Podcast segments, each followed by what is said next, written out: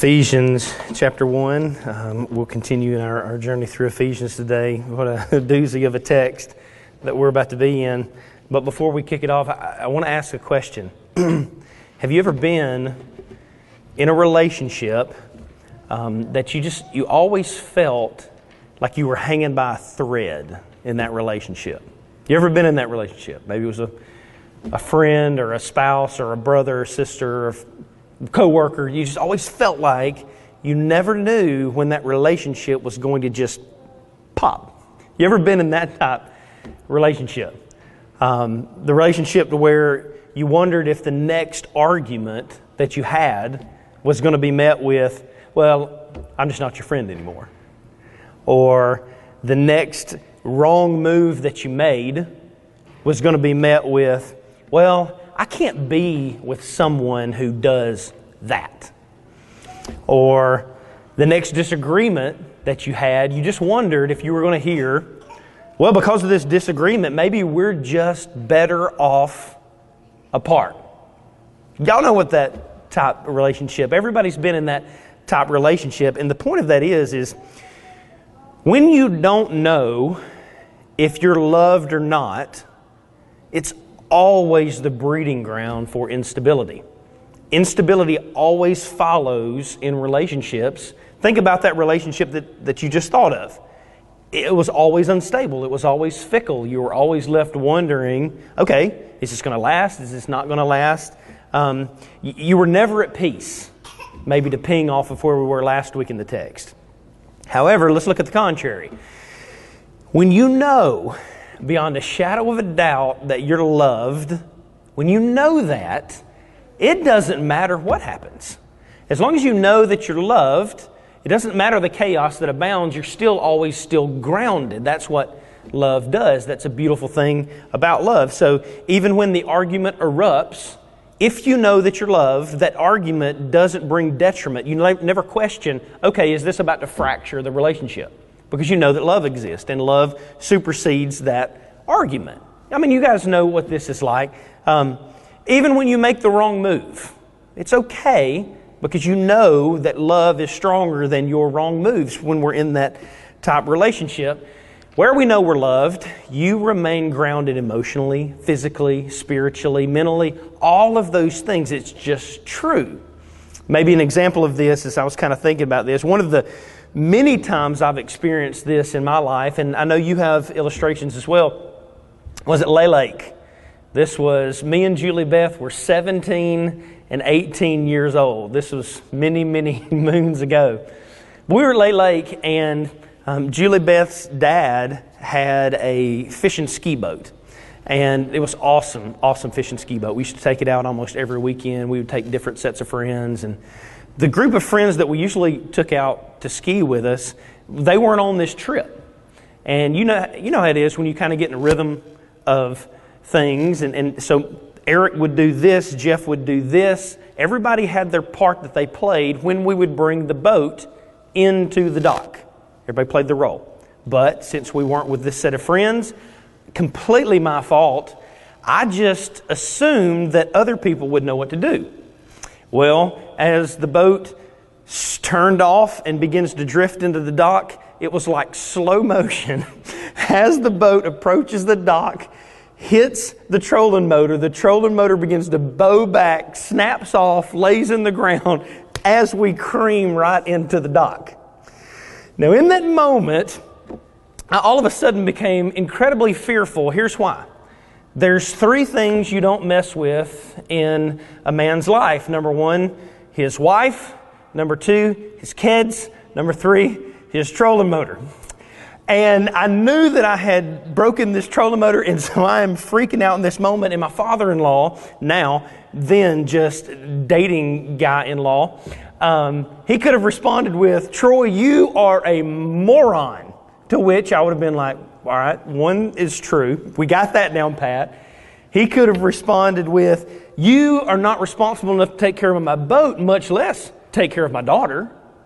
He could have responded with frustration and just get out of here and let me fix this. You be gone. He, he could have done all those things. But the odd thing is, in that moment, This moment was a moment that I learned He was for me and not against me. In this moment, it was a pivotal moment where I actually learned not are me and my father, potential father-in-law going to be at odds, but he loves me. And here's how it happened.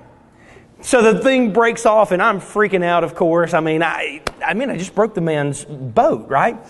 And so he comes out there, and I'm not going to paint an illustration as if he was happy, and I knew he was disappointed. Okay, I knew he was upset. I knew he was frustrated. But after that moment, he pulls me aside, and here's what he says. He said, "Troy, it's just a trolling motor." Now, here's where you can go buy the parts to fix my boat and bring it back to the house on Monday and we'll fix it together. It's just a trolling motor. From that moment on, I knew that he loved me. And there has been crazy moments throughout the rest of our life, but I've never doubted that he was for me.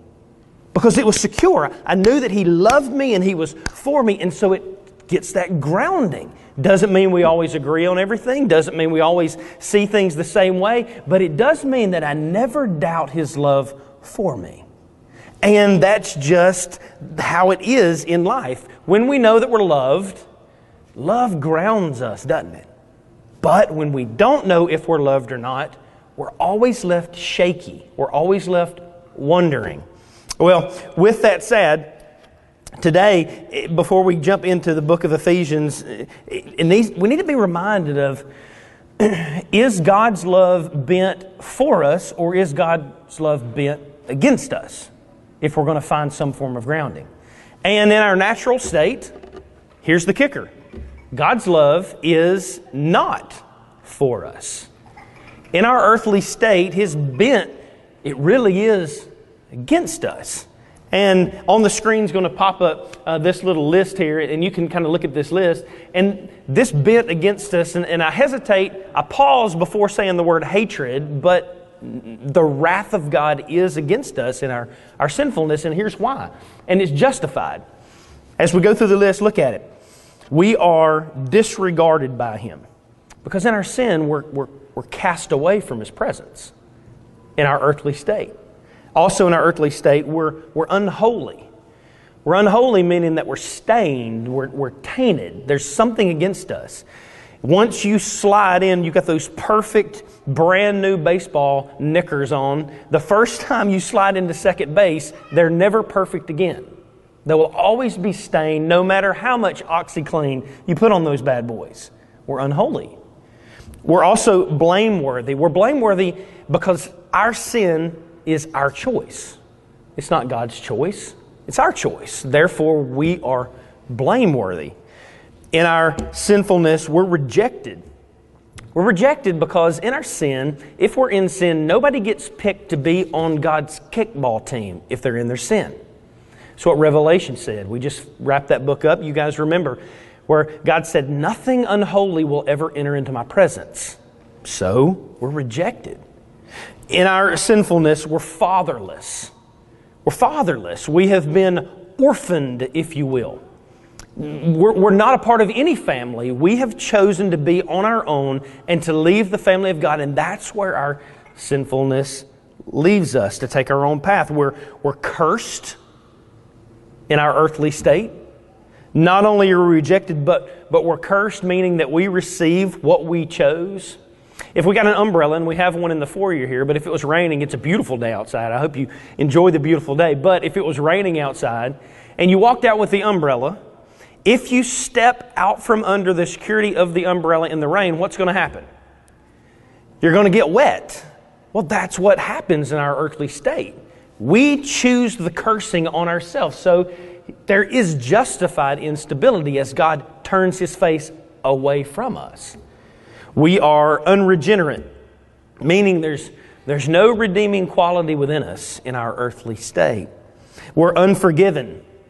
Unforgiven. You know, when you forgive somebody and there's almost this beautiful aroma of when you embrace and hug again, right? It's just beautiful, right? Well, in our unforgiven state, we constantly emit stench. Not an aroma, but it's that constant state of unforgiveness. In our earthly state, we're ignorantly blinded. And so when we choose to go on our own path, we can't see the things of God. So we're blinded, and that's justified instability. We're distanced from Him.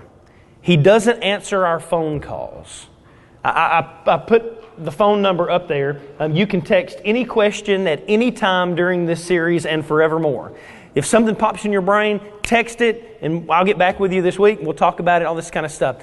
but what I'm about to say, you might want to text me about. I would argue on, on the uh, authority of Scripture that not only does God not have to answer our prayers in our earthly state, I would argue that a lot of times He chooses not to on purpose. Isaiah, for instance. Bankrupt. In our earthly state, we're bankrupt. We have no eternal currency. We have nothing to offer the kingdom of heaven. Therefore, we're susceptible, we're vulnerable, and we're insecure. We may put a smile on our face, but ultimately, in our earthly state, we're hiding in a corner, huddled up, just shaking, wondering, is God's love ever enough for me? And justifiably, if we've rejected Him, it's not for us. And it's not for you in that state. And that's where it leaves us. And so, what happens if, if we live in our, our earthly state, all of these things are true of us, and so, if we want salvation and we reject Christ, then what we say is, well, I, I better pull myself up by my bootstraps. And so we start working really hard. And we work hard. If we're going to ever earn some form of glory eternally, we feel the weight of all these things and we go, okay, well, I've got to make this right. And in our making it right, we start working harder. I'm not going to lie. I'm not going to cuss. I'm not going to steal. I'm not going to this. I'm not going to dance. I'm not going to watch that movie. I'm not going to go to this place. I'm not going to hang out with these people. I'm not going to dress like that. I'm not, I'm not going to, whatever. I'm going to go to church. I'm going to pray. I'm going to go to community group. I'm going to give. I'm going to serve. I'm going to go on missions. I'm going to do all these things. And we start weighing up all these things. I'm going to do all of these things so that at the end of the day, maybe I can find some form of eternal glory. And that leaves us what? exhausted, unstable, insecure, wondering. We wonder at the end of the day of all of that, have I done enough to finally earn His providential smile because I know this is what I am? And that's where works leaves us.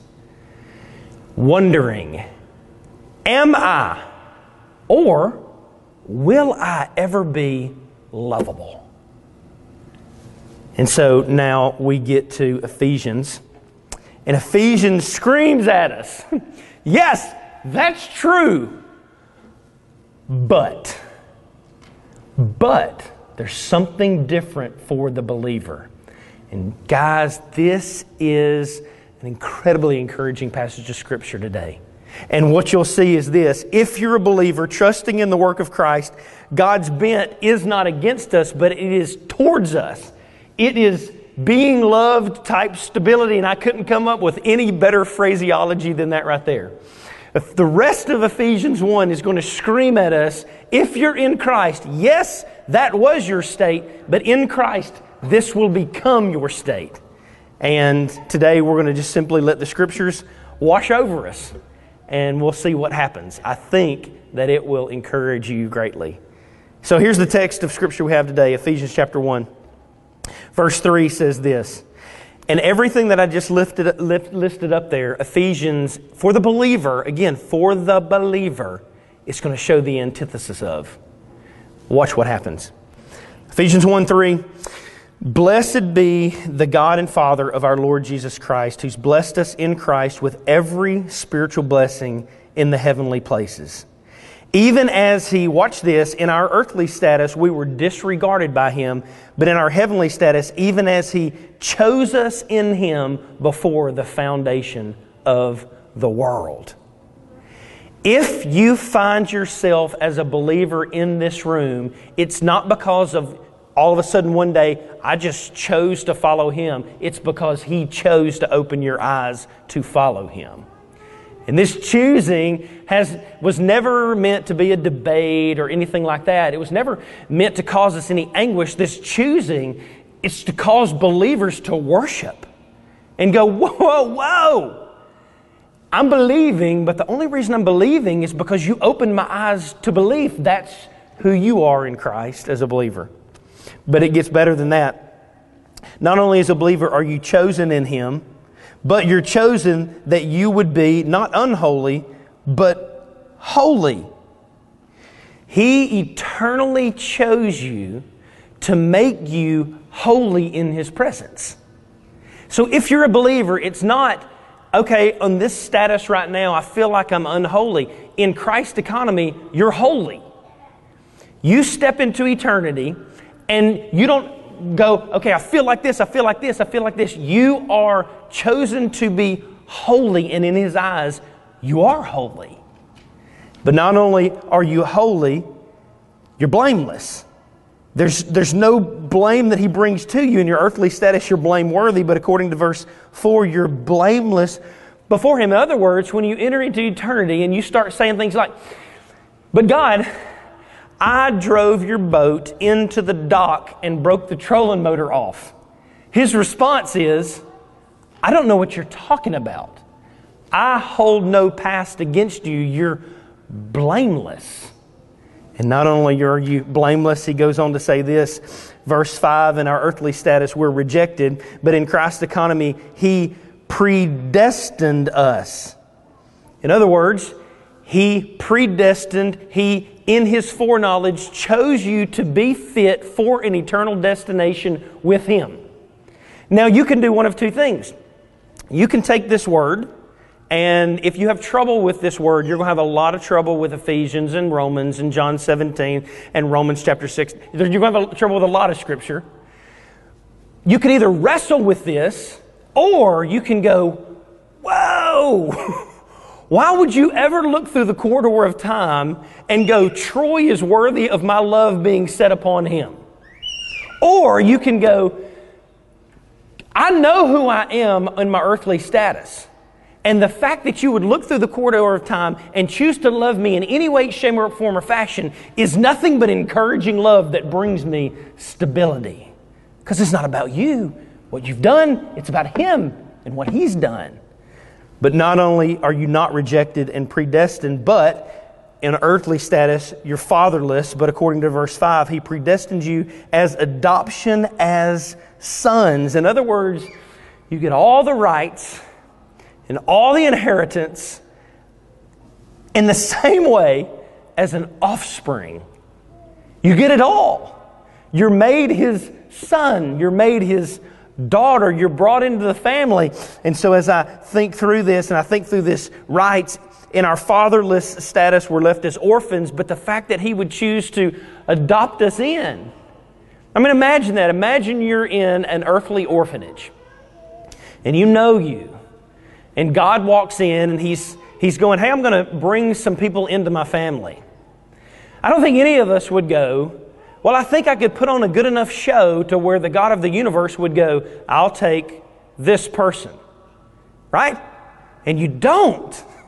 But what he does is he says, in love, despite you and in light of my own glory, I adopt you into my family as a son and daughter. That's who you are in Christ. And in our earthly state, we're cursed, but look at verse 6 to the praise of his glorious grace for the believer, which, with which he has not cursed us, but blessed us. In Christ, you are blessed. Quite literally, showered with kisses. Now, again, the father in law moment, that would have been incredibly awkward if, if he had run up when the boat crashes into the dock and begins to shower me with kisses. It would have just been awkward and it would have been weird. But nonetheless, I think in that moment I might have known some love at another level. That's who you are in Christ. In Christ, you're not the rotten apple. In Christ, where He looks and He goes, It's kind of stinky, but I'm going to shine it up one day. No, no, no, no. He looks at you as you are and showers you with kisses. You're of the beloved. You are blessed of Him. In our earthly status, we're unregenerate, but verse 7 says this However, in Him we have redemption through His blood. In other words, He takes our wrongs and He substitutes them for His right.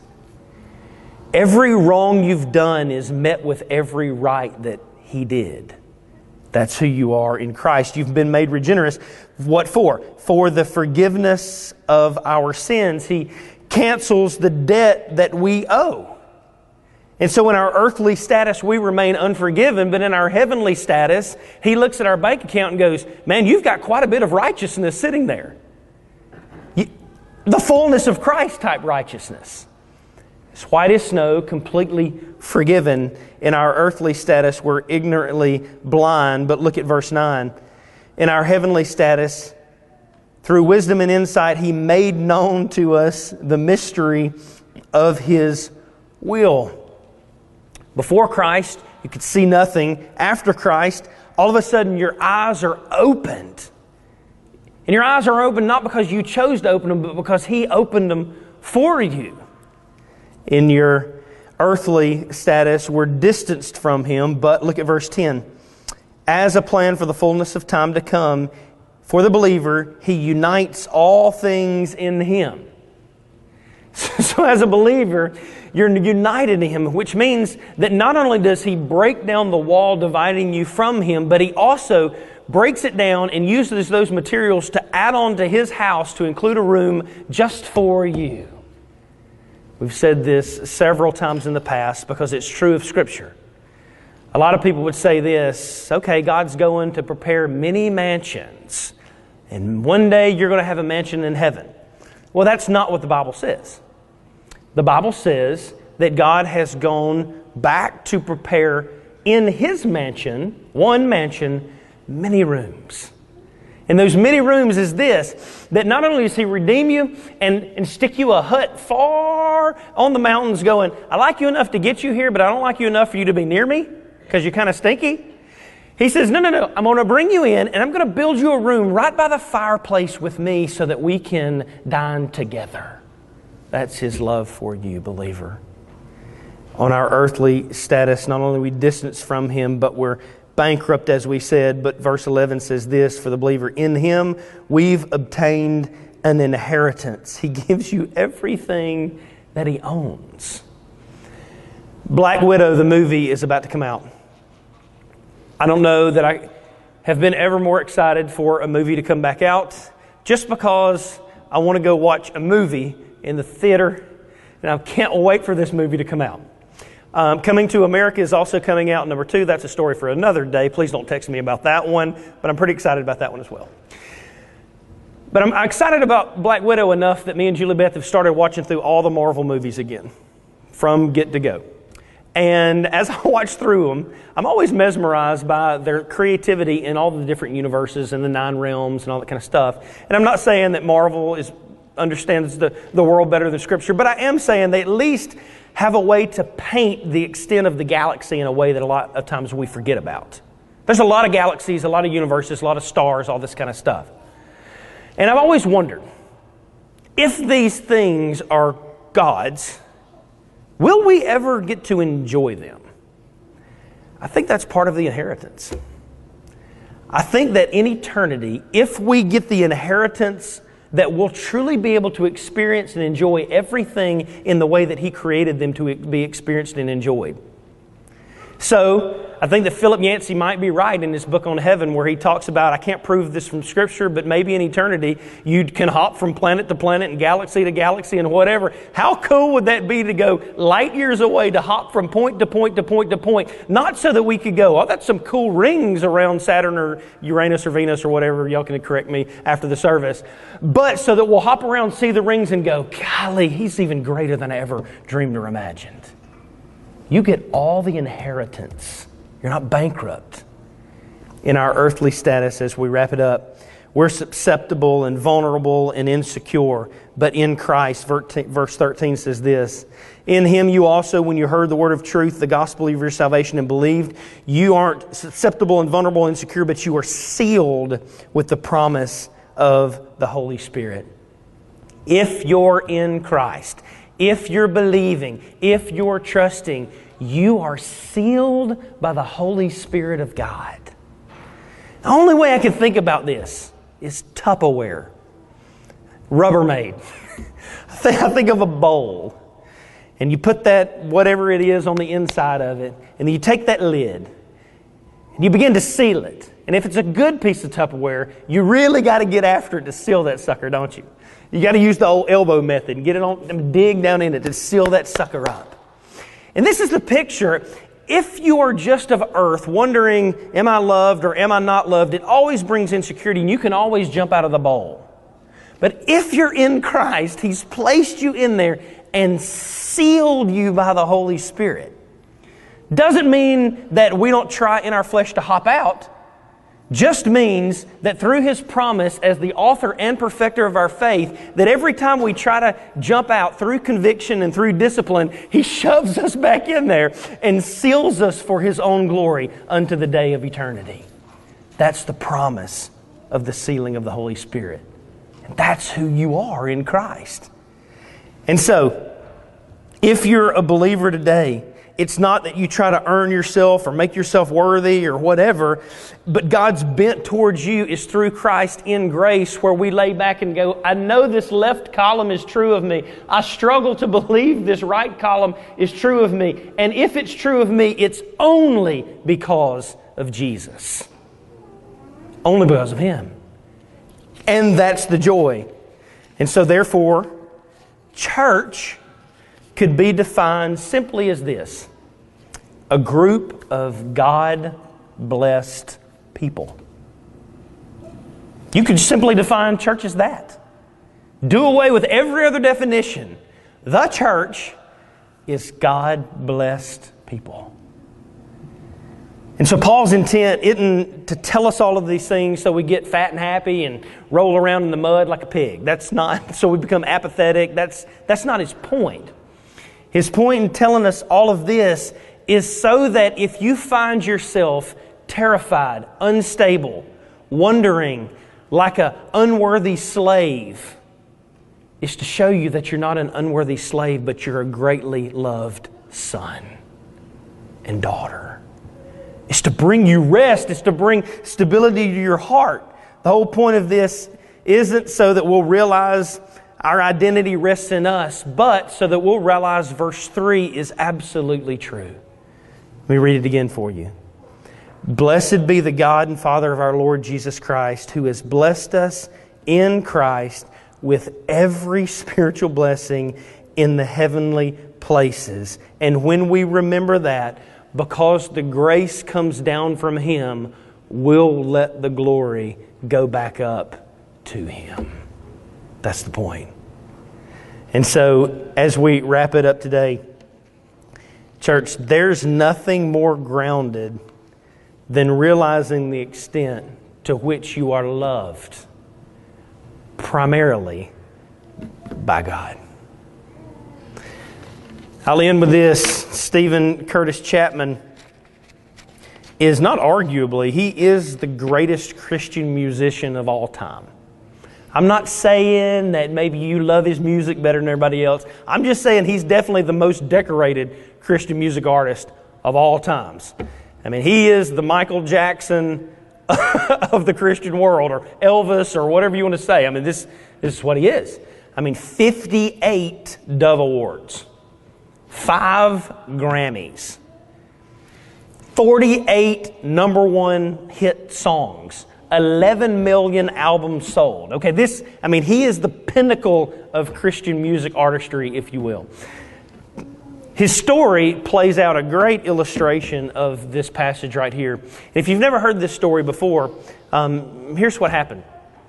This was only one state over. This was just a couple of years ago. Steven Curtis Chapman has several kids. One of his kids actually goes to Alabama right now, oddly enough. Um, Steven Curtis Chapman had a daughter. Uh, the daughter's name was Maria, uh, little girl. He also had a, a, son named Will. Will was 17 years old when this occurred. Will came home. He had been out and he, he drove back home. And as he comes down the street, Steven Curtis tells the story about seeing his son come from the street and he wasn't texting, he wasn't speeding, anything like that. He just he came in, he pulled into the driveway, they waved. He was going to drive around the back of the house. Well, Maria and her brothers and sisters or friends were out there in the playground on the back side of the house. And as they're out there on the back side of the house, she sees Will driving up and she was so excited that Will was coming home because she knew that Will would come out there and lift her up and let her play on the monkey bars. And so she comes running to see Will. Well, the tragic part of the story is as Will is going around the house, he doesn't see his sister. And he runs over her and kills her. Right there in the yard, everybody there parents, daughters, uh, sons, um, everybody is in this moment. And, and, so Steven Curtis retells the story and saying, I was just trying to cover up my wife's eyes so that she wouldn't have to see her own daughter's blood on the ground. Tragic moment. Will is freaking out, as you can imagine. He begins to run through the yard like a crazy person, his brother tells. And his older brother runs and tackles him and just holds him and pins him to the ground. Chaos has ensued, instability everywhere. And for Will has to be the thought of, will my parents ever love me again? Will my brothers and sisters ever love me again? Will God ever love me again? How can I ever get away from this moment? And the chaos just ramps up and ramps up. Steven Curtis throws his wife in the car. They jump in the car. The ambulance comes. They take Maria's body and, and begin to drive away with her. And, and Steven Curtis, at this moment, begins to uh, uh think, oh my gosh, what is going on? He looks up in his yard, and then Will takes over and begins to tell the story. And Will says this This moment was pivotal in my life because it was the moment at which my father stopped in the middle of the road. And all I could wonder is, will I ever be able to look my father in his eyes again? And I see my dad stopped and he rolls his window down and screams at me Will Franklin, your father loves you.